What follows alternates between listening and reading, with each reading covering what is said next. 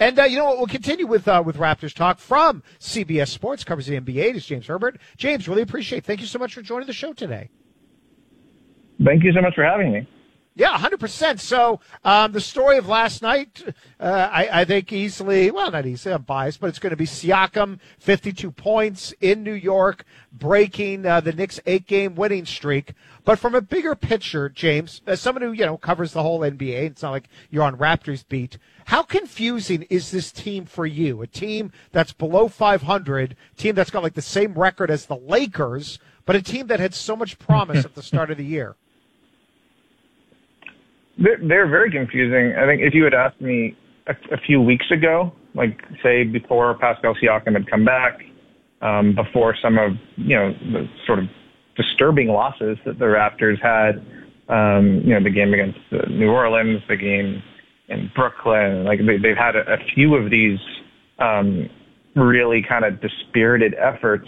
I wouldn't have said they were con- confusing at all. Like a, a few weeks ago, I would have said this is a team that knows exactly how it wants to play. It's a little bit short-handed. It, especially on offense, has a bit of a hill to climb on, on a lot of nights, and it needs to make up for the shortcomings in terms of shooting, in terms of individual playmaking, by crashing the glass, by forcing turnovers, by just like flat out playing harder than the other team, taking advantage of the athleticism and the versatility and just kind of the weirdness of, of the roster um, and you know being unpredictable defensively and kind of dominating the possession game and, and going from there.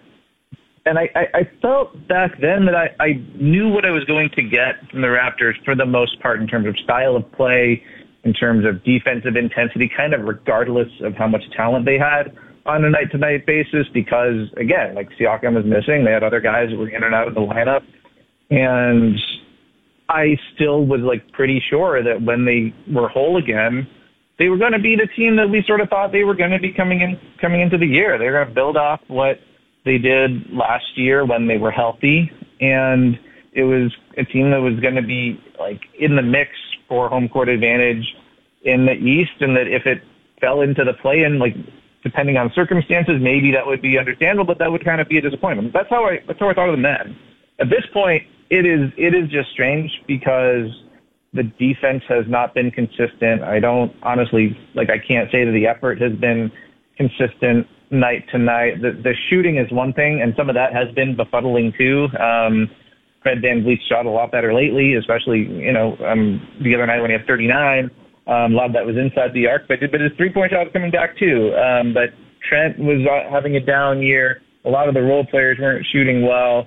Um, you knew the shooting would be a potential issue. You just didn't think it was going to be this that. But the shooting is not what like could really concern me the most. Like what what concerns me about the Raptors is like the vibes have been very different. Um, you led into this by talking about Scottie Barnes and not getting to the line, and like I'm a guy who just wrote this like big long story on him last year about just kind of what a joy he was um, yeah. to watch, what a joy he was for the team um, how his teammates felt about him, how his old coaches felt about him, all of this stuff.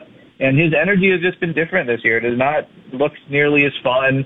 His stats aren't that different from last year, but I mean, like the game last night was a pretty decent example where he gets benched near the end of it. He was not productive. Um, there have been defensive mistakes, which I think, you know, he had defensive mistakes as a rookie too, but often he overcame them with effort and it and you were willing to overlook that stuff. He's a first year player, whatever. I, I think there was yeah. an expectation that he was going to come into the year. He was going to be clearly improved in a number of areas. That hasn't quite happened, but I think the energy from the team has just been kind of different. I'm not sure exactly what is going on. Maybe Siakam's career night can be what gives them a jolt, um, but they have not been as kind of reliable or as, for lack of a better word, like Raptors like to me over the past month or so. It's the same thing with us. We're all looking at the team and we're scratching our head. Um, you mentioned Siakam, the 52 points. And the one thing I, I, I thought about was right after the game was done, you start getting all these press releases about how Siakam is now one of only a couple other active NBA players to score 50 at Madison Square Garden. LeBron, Steph, and Harden. And, and then you see the list of everyone, every visiting player to score 50 or more. And, and I'm wondering, James, do we do that for any other arena? Do we do that when hmm. someone scores 50 at the Toyota Center in Houston or the United Center in Chicago or Wells Fargo Center in Philly. I, I, I was thinking about it for a second. I can't think of really almost any other sport where the where immediately the geography of the greatness of the player gets mentioned as quickly as it does as it does with Madison Square Garden. No, I mean it, it. That is what happens, for better or worse, right? Like I definitely know some people who are are tired of hearing about that and who are sick of it. But also, like Yeah. every time somebody says that kind of thing, I think like, all right, but like I see how players' eyes light up when they talk about MSG. Not literally everybody, but a lot of them. Um, I, I do think there are there is a certain feeling of butterflies when people uh, come in to play at MSG for the first time, whether it's you know a big game um, that is on national television that is hyped up that has just a different vibe in the arena, or whether it's just like you know any other like game on the schedule where a certain player is going in there hoping to have a big night. I think there are some qualities of it that are different. I wasn't there last night. Um, I was there for the Harden game where he had 61, and I was absolutely crazy. Um, but I didn't walk out of the arena personally thinking like, oh, that was so nuts that it happened here. It was just like a crazy performance, right? But you know, I mean, I, like last year when Stephen Curry was approaching the all-time record for three pointers, there were a lot of people when it became apparent that it might happen at MSG that were like looking at that story and how he had kind of had one of his sort of breakout moments, a turning point in his career. Um, you know, like nine years earlier when he had 54 and he made all those threes, and it happened to be at Madison, at Madison Square Garden. And again, it's like I get why people were like, "Oh, it doesn't mean more because it was in in New York." It was like Steph like did something incredible, and this shows how he's changed the game and what a remarkable career he's had. But like Steph Curry himself said, it meant something to him. So I don't want to take that away from him. I don't want to take that away from anyone. I'm sure like Siakam was hyped that it happened there.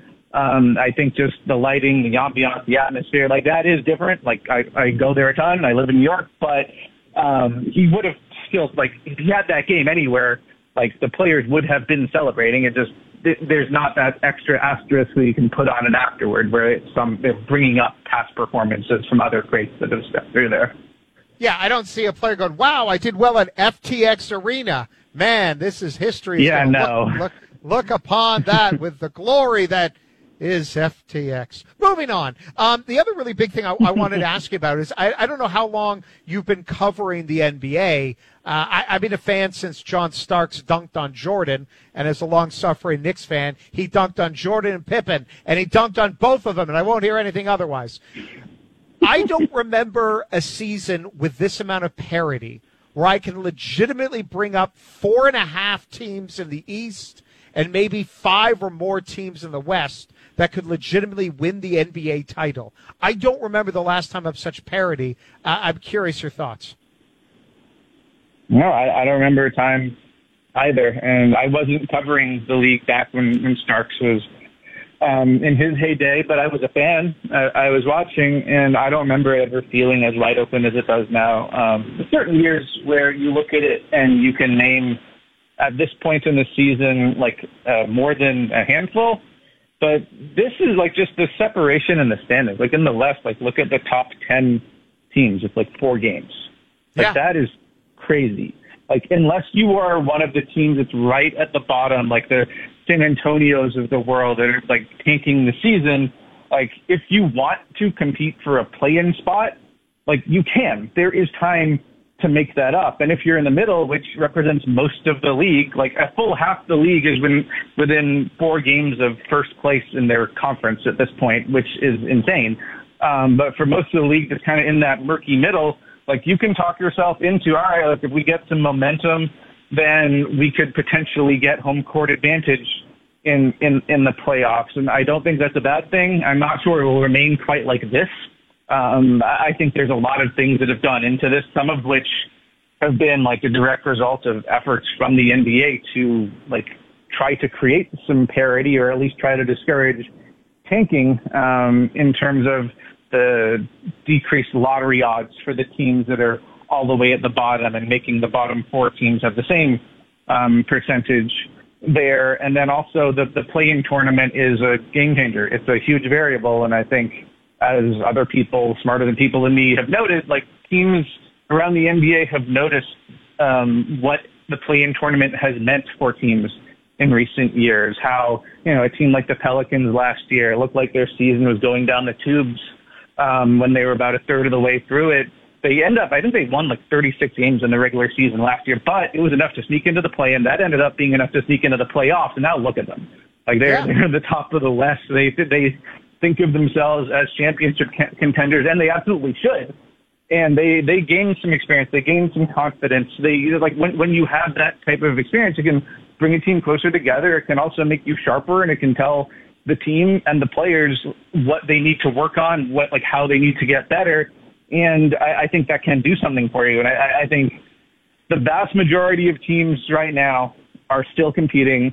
They're still looking to be buyers heading into the trade deadline. Not all of them, and uh, I think there will be some teams that pivot, uh, especially considering how good this year's draft class is. But I think th- those those are like direct results of what the league has done. There's other stuff that's happened where certain teams who were expected to be all the way at the top have just been completely banged up and have underperformed and all of that, and they've been shoved to the middle. When yeah, maybe like the Clippers should actually be a title contender, right? Like the Warriors being this sort of mediocre was not something that I, I think most people expected coming into the year, despite the fact they lost some role players in in the off season. So I, I don't know if it'll look quite like this at the at the end of the year, but it's weird and it's fun and like night to night it's pretty good. Like last night there were a few blowouts but in general, blowouts are way, way, way down this year compared to last year. And they've been, right now, they're on pace to have the most overtime games in NBA history based on how this season has gone so far.